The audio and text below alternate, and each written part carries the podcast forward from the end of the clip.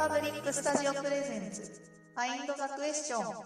えー、皆さんこんにちは。 エムシー の瀬沼のぞみです。えー、この番組はまだ問いになる前のモヤモヤを皆さんから送ってもらいながら、みんなのつぶやきや思いを共有していくラジオコンテンツになっています。えー、今回はだいさんかいめになりますが、えー、だいにかいに引き続きエンパブリックのフッチーさんと一緒にお送りしたいと思います。フッチーさん、よろしくお願いします。よろしくお願いします。はい、ということで今日もふたりでいろいろ喋りながら進めていきたいと思います。はい、ということでね、あのー、いつもこのラジオはですね、収録前にちょっとだけ打ち合わせの時間を取ってるんですけれども、あのーうん、今日の打ち合わせはですね、最近見たアニメは何だったという話題に終始しておりました。はい、何でしたっけ、フッチーさんのおすすめ。はい、僕はサイバーパンクエッジランナーっていうネットフリックスのやつがちょっと面白かったのと、はいはいはい、あとは、えっと、夜遊びの歌だっけ。ああ、見ました私それ。そうそうそうそう。夜遊びの歌は、うん、僕最近、ね、あの女子高生にインタビューするっていう、あの怪しい仕事じゃないんですけど、あの仕事をちょっとしてて誰も思ってないですよそれ。いや、なんかちょっと仕事としてあのなんかアニメっていうかね、オタクの人が多いんですよ女子高生。もうオタクばっかりって言っていいぐらい、あのオタクの子ばっかり話聞いて、その子の一人がこのアニメ、夜遊びの歌見てるって聞いて、ちょっと見たら、俺が見てもすごい面白いって、まあ本当なんかやっぱアベレージが高い、レベルが高いですね、本当に今のアニメは。何見ても大体面白い。うん、確かにな。すごいな、うん。全然わかんないとかないですもんね。ないし、ちゃんと引き込む、あの、動線とか、なんていうのかな、テクニックっていうか、まあ本当面白いですよね。すごいなと思って。うんうん、エンパブリックだとよくあのバイオレット・エヴァーガーデンっていうアニメがあるがすごい話題になりますね。うん、そのどうやって引き込んでいくかとか、その話の組み立てとか、うん、とかなんかシリーズ展開が素晴らしいみたいな時の話題に出てきますね。うん、そうですね。ぜひ皆さんが参考にしてるアニメとか、これはあの仕事に使えたなっていうアニメがあったらですね、ぜひ送ってもらいたいなと思いますし、あの私のお仕事はこんなアニメになってるよとかですね、なんかなんかそういう皆さんのお仕事を普段と違う角度から知れるっていうのも面白いなと思うので、なんかぜひあの私のバイブルですっていう漫画とか、えー、小説、アニメなどなどあればぜひお送りください。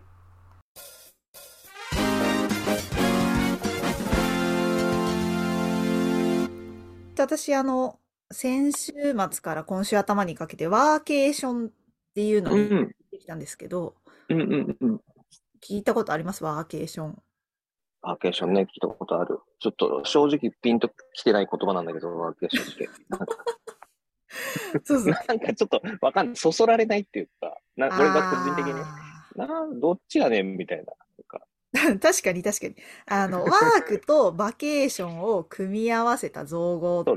だから、だね、まあ、だからこう真逆のもの組み合わせたなっていう感じはすごいありますよね。うんうんうんうん、まあね、そこが新しいっていうことなんだろうけどね。うんうんうんうん。でもフッチーさんとかもそうだと思いますけど、なんかインターネットあればどこでもいいみたいな仕事の人って結構。うんうん、行って、なんかそういう人たちが結構その温泉街とか景色のいいところに行きながらなんか仕事してるのいいねみたいなのがテレワークでこう加速したみたいなことかなと思ってるんですけど、うんうんうん、いや増えたと思います。僕もなんかこの間、去年かな、青森のすごい奥の方の温泉に行ったらなんかそこでワーケーションしてる人がいて、こんな奥でワーケーションするんだっていう、もう本当に奥の奥、携帯通じないみたいなところなんだけど、一応ネットはつながってて、そこで仕事してた、うん、若い子は結構さんじゅうぜんご、うん、面白いです。その僻地をね、うん、見つけるのがすごいですよね。うん、まあなんか多分呼んでるんだとは思うんだけどね、ワーケーションできるよっつって、うんうんうん、でもそういうのでホイホイって行きたいって言って行ける仕事をしてる人がいるんだなと思って、それはすごい面白いなと思いましたね。面白いですよね、うん、なんか改めて調べたら、なんかリクルートさんが調査してて、あの、うん、ワーケーションやったことありますっていう人はまだ全体のね ななパーセント ぐらいしかいないらしいんですよ。うんうんうんうん、だからね、いちわりもやったことありますっていう人は全然いちわりもいないんですけど、でもね、うんうん、あのー、さんじゅうきゅうパーセント はやってみたいんですってそうなんだ、ね、うん。で、やってみたいの中で、うん、まあ大体なんか よんじゅっパーセント がそれぞれ半々で、多分できると。あの、やろうと思えばできるっていう人と、うん、やりたいけど無理っていう人がなんか分かれてる。まあね、そうだよね。だってね、お店やってる人とかさすがに無理だもんね、ワークションしようってね。あ、そうそうそうそう。そうそうそう。ワークできないから、そもそも。うん。まあでもネット、ネット販売とかだったらできるのかな。うん、ああ、そうかそうか。イーシー サイトとかだったらできますよね、きっとね、ワーケーションね。うん。うん、そうね。でも結構やっぱりやりたい人多いですね。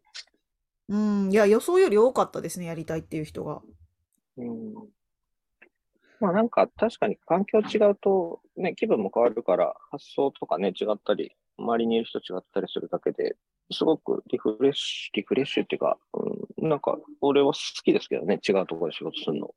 うんうんうんうん。そう、私もあの、コロナでテレワークになってからすごい思ったのが、本当にあの、ネット上でしか人と会話しないってなんかもう、めちゃくちゃあの、うんうんうん、お家に引きこもってるので、あの、うんうん、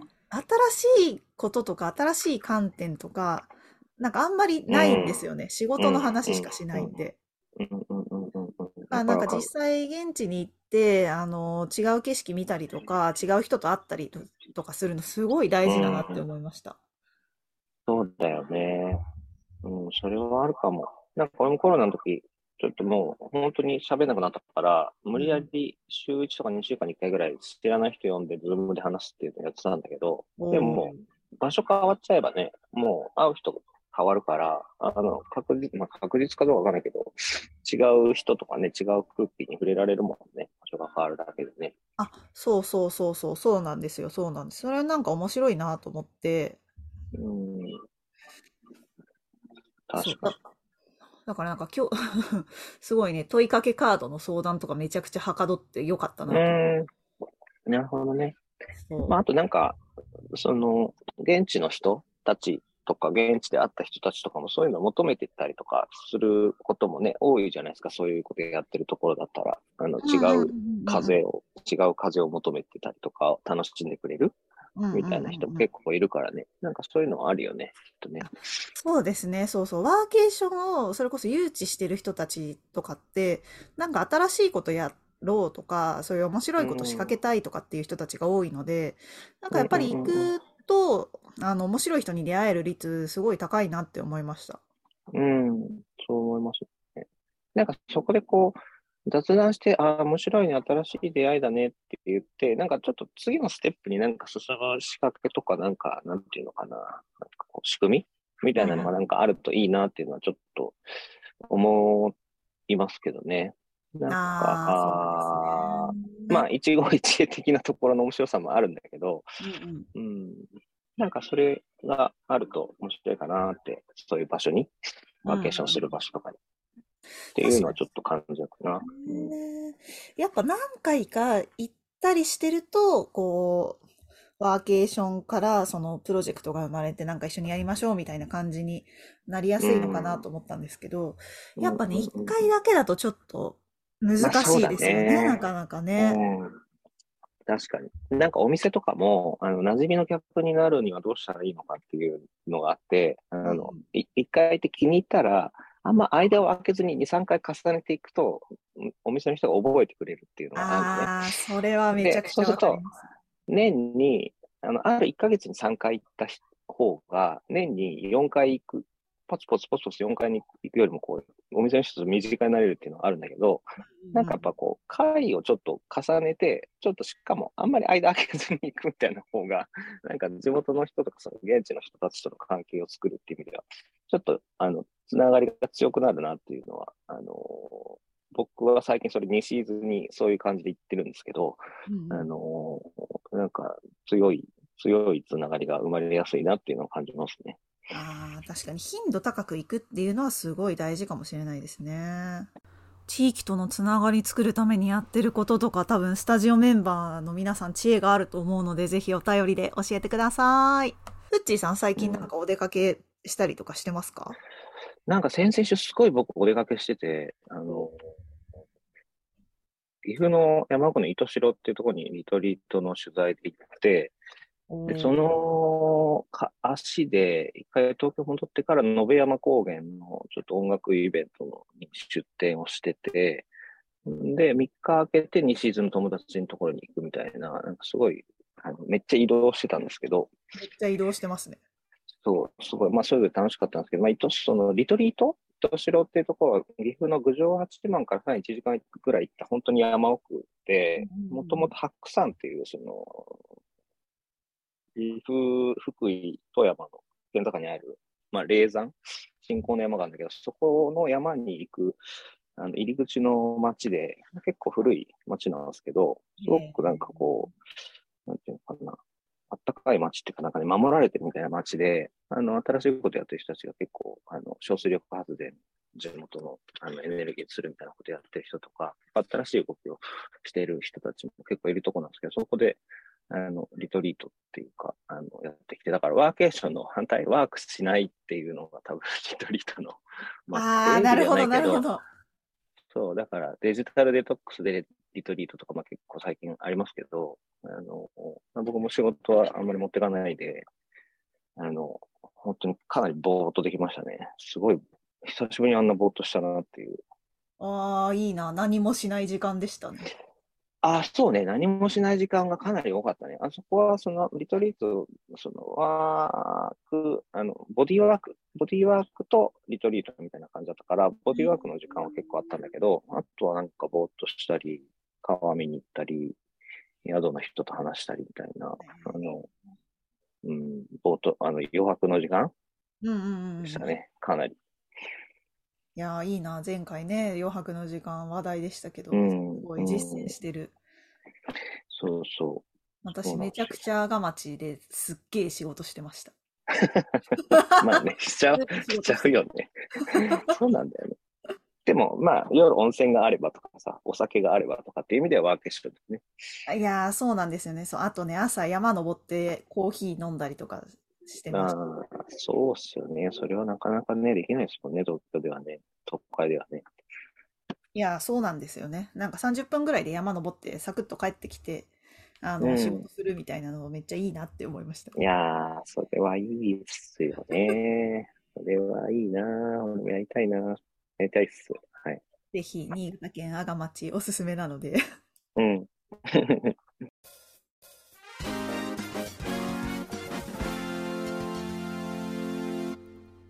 通のお便りコーナー。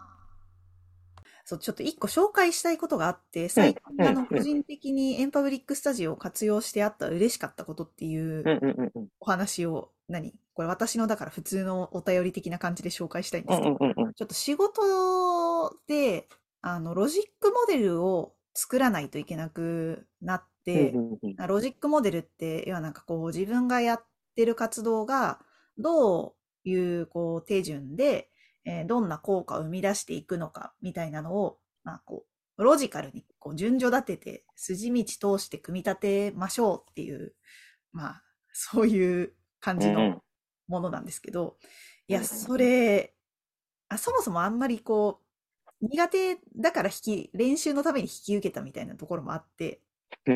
え引き受けたはいいもののどうやって進めようかなと思っていやちょっと困ってるんですっていう話をですねあのスタジオのスラックのですねこれ探しています情報っていうチャンネルがあるんですけど、うん、そこに投げたんですよね。そしたらあのに、さんじかんごぐらいに、あの、うん、この前僕、ロジックモデルのワークショップ参加したので、あの、その様子を紹介されてるブログ送りますって言って、送ってくれたんですよ。神だ、神。神がいる。いや、神ですよね、本当に。またそのブログがわかりやすくて、ちゃんと解説がしてあって、めっちゃわかりやすいと思って。うんうんまあ、そんな神みたいな出来事があって素晴らしい。その教えてくれた方も神だしそのブログ書いた人も神だしインターネットも神ですよね。そういうですねいやそうそうだからいろんなこう神要素が組み合わさってできてる出来事だったんですけど、でなんかその、その人もこの間参加したから自分も実践したいんですよねみたいなこともつぶやいてらっしゃったんで、なんかそうスタジオでそのとりあえずもくもくまずはロジックモデルを書く回とかやれるといいなと思いながら、まあ、あとなんかそのスタジオの使い方としてね、それちょっと困っちょっと困ってるんだけど、なんか知恵あるかなみたいな、なんかそれでポイって投げて、それがどっかから返ってくるっていうのは、なんかいい、あの、ユースケースっていうか、使われ方ですよね。うんうんうんうん。いや、本当にね、皆さんめちゃくちゃ、あの、知識も知恵も経験も持ってる方が集まってるから、多分ね、うん、投げたら、誰かの何かには引っかかるんじゃないかっていう。うん、いや、そう思いますね。本当。そう改めて思いましたね、うん。ちょっとね、集合地じゃないけどね、みんなの知恵を持ち寄ってっていう、リパブリックが大事にしてることがね、そうやって実現していくのはすごいいいなって思いますね。あ、そうそうそうそう、そうなんですよ。なんか昨日、うん、ちょうどあの、スタジオワールドカフェって言って、まあなんかその、うんうんいろんな場面から出てきた問いをみっつぐらい立てて、あの、うん、ワールドカフェで問いを深めていくっていう回をね、やってたんですけど、夜。なんかそこも、なんかワールドカフェって、こう、聞いたことあるし、多分なんか参加したこともあるんだろうけど、実はそんな詳しく知らないとか、実際やったことはないみたいなことを、なんか昨日ちゃんとやってみたら、あのー、改めて思ったみたいな。うん、感じでした。昨日がね、なんかそのスタジオワールドカフェ初回だったんですけど、あ、うんうんうん、これがワールドカフェかーみたいな感じになって。ワールドカフェってね、やっぱなんか僕も知ってるけど、そんなにやったことないなっていうのは確かに言われてみればそうだから、そうですね。なんかやりたかったな、僕。あ、これね、なんと毎月開催するんですよ、今度。あ、そうですよね、そうですよね。そうそうそう、うんうんうん、毎月、えっと、だいいち水曜日の夜。はちじ、くじはんと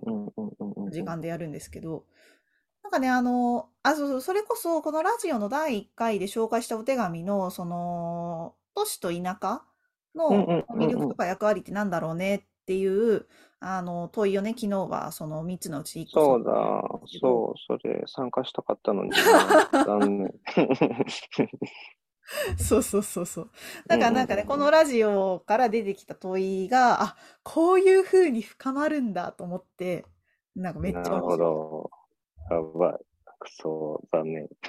やー、残念。そう、残念ながら、あの、ワールドカフェはみんなに楽しく喋ってもらいたいから、あの、うんうんうん、まあ、録画もできないし、本編は、あの、当日参加した人しかこう、体験できない。そっかそっか。してるんですけど、はい、うんうんうん、あの一応ね振り返りのどんなテーマだでどんな話がされたかなっていうあの、うん、全体共有のところとかは多分後でアーカイブアップされると思うので、うん、はい、ぜひご覧ください。なんか本当こうなんていうの対話でみんなの知恵を寄せてみたいなのって、まあ、よく言う。最近よく言われるじゃないですか。言われるし、まあそうなんだろうなって多くの人が思ってた、思ってると思うし、まあ僕も思ってたんですけど、本当にでも実際やってみると、あの、本当になんていうのかな、不思議なもんだなっていうか対話って、うん、あの、自分の視点がこう、なんていうのか、みんなの視点とか意見と混ざって、やっぱりなんかこう、まあ、バージョンアップっていうかなんかこう、次元が、重なりが深まるっていうか、うん、っていうのが本当面白いなってこのいちねんにねんあのエンパブリックスタジオのいろんな対話そんな僕多くは参加してないですけど数少ない中でもその対話のマジカルなマジカルっていうとちょっとあれだけどあの 深, 深みはすごいもんだなって思ってるんでなんか多くの人にねいっぱい い, いろんな人と喋りたいなってすごい思います。はいうんうんうん、でワールドカフェはねそれの一番こうやり方としてすごくなんて敷居も低いしあの、うん、と取れ高も高いっていうかあの満足度も高いっていうなんかねそういうとこあるじゃないですかなんかいいですよね、うん、そうそうそうそうそうワールドカフェもまあなんかオンラインだったんでこうブレイクアウトルームをみっつに分けてなんかこうじゅうごふんずついろんなそれぞれのテーマのそのブレイクアウトルームに入っていくっていう感じでやってたんですけど、あ、ここからそういう風に話が展開するんだみたいなのがそれぞれの部屋であって、いや、めっちゃ面白かったですね。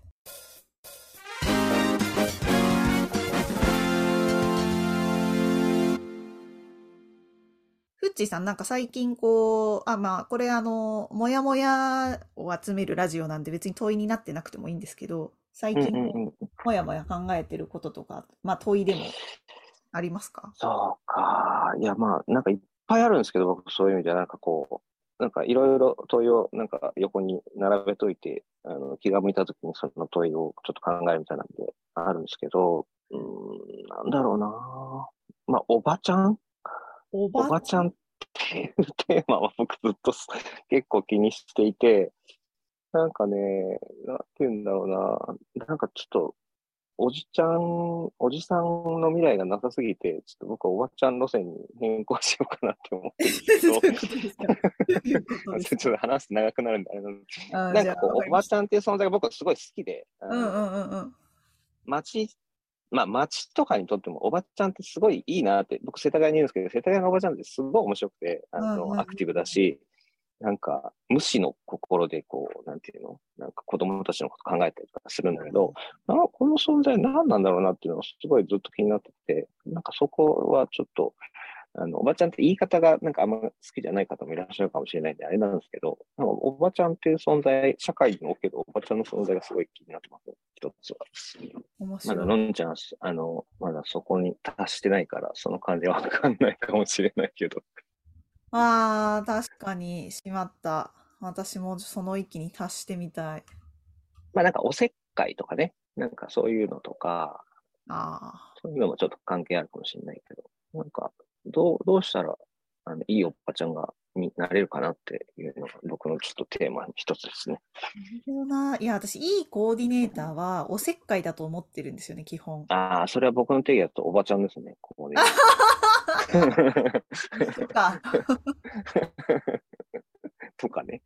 いや、そうかもしれない。いや、そうそうそう。なんかね、性別的な意味じゃないおばちゃんってことですね。そうそうそうそうそう。はいはいはい、はい。そうそうそう、えー、面白そう。それぜひ、じゃあ次回のワールドカフェで喋ります。ありがとうございます。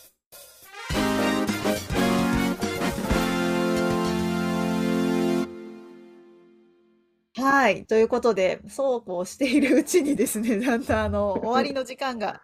迫ってきてしまいましたので、えっと、今後のですね、エンパブリック上、エンパブリックスタジオ情報をお伝えしたいと思います。えっと、今後のエンパブリックスタジオ情報といたしましては、じゅういちがつなのか月曜日午後しちじさんじゅっぷんからは、えー、大変革時代をポジティブに生きるための生涯探求の学び方、つながり方とは、ということで、えー、東京都市大学の佐藤正久先生とエンパブリックの広井氏がやっているにかいれんぞく講座のだいにかいめが、えー、開催されます、えー。こちらにかいめからも参加できますので、ぜひ、えー、こちらもご確認ください。そして、えー、水曜日じゅういちがつここのかはじゅうにじじゅうごふんからランチタイムの交流会で、翌日じゅういちがつとおかの夜はちじさんじゅっぷんからは仕事作りミニプレゼンということで、えー、ソーシャルビジネスプランニングのワークシートを活用しながら、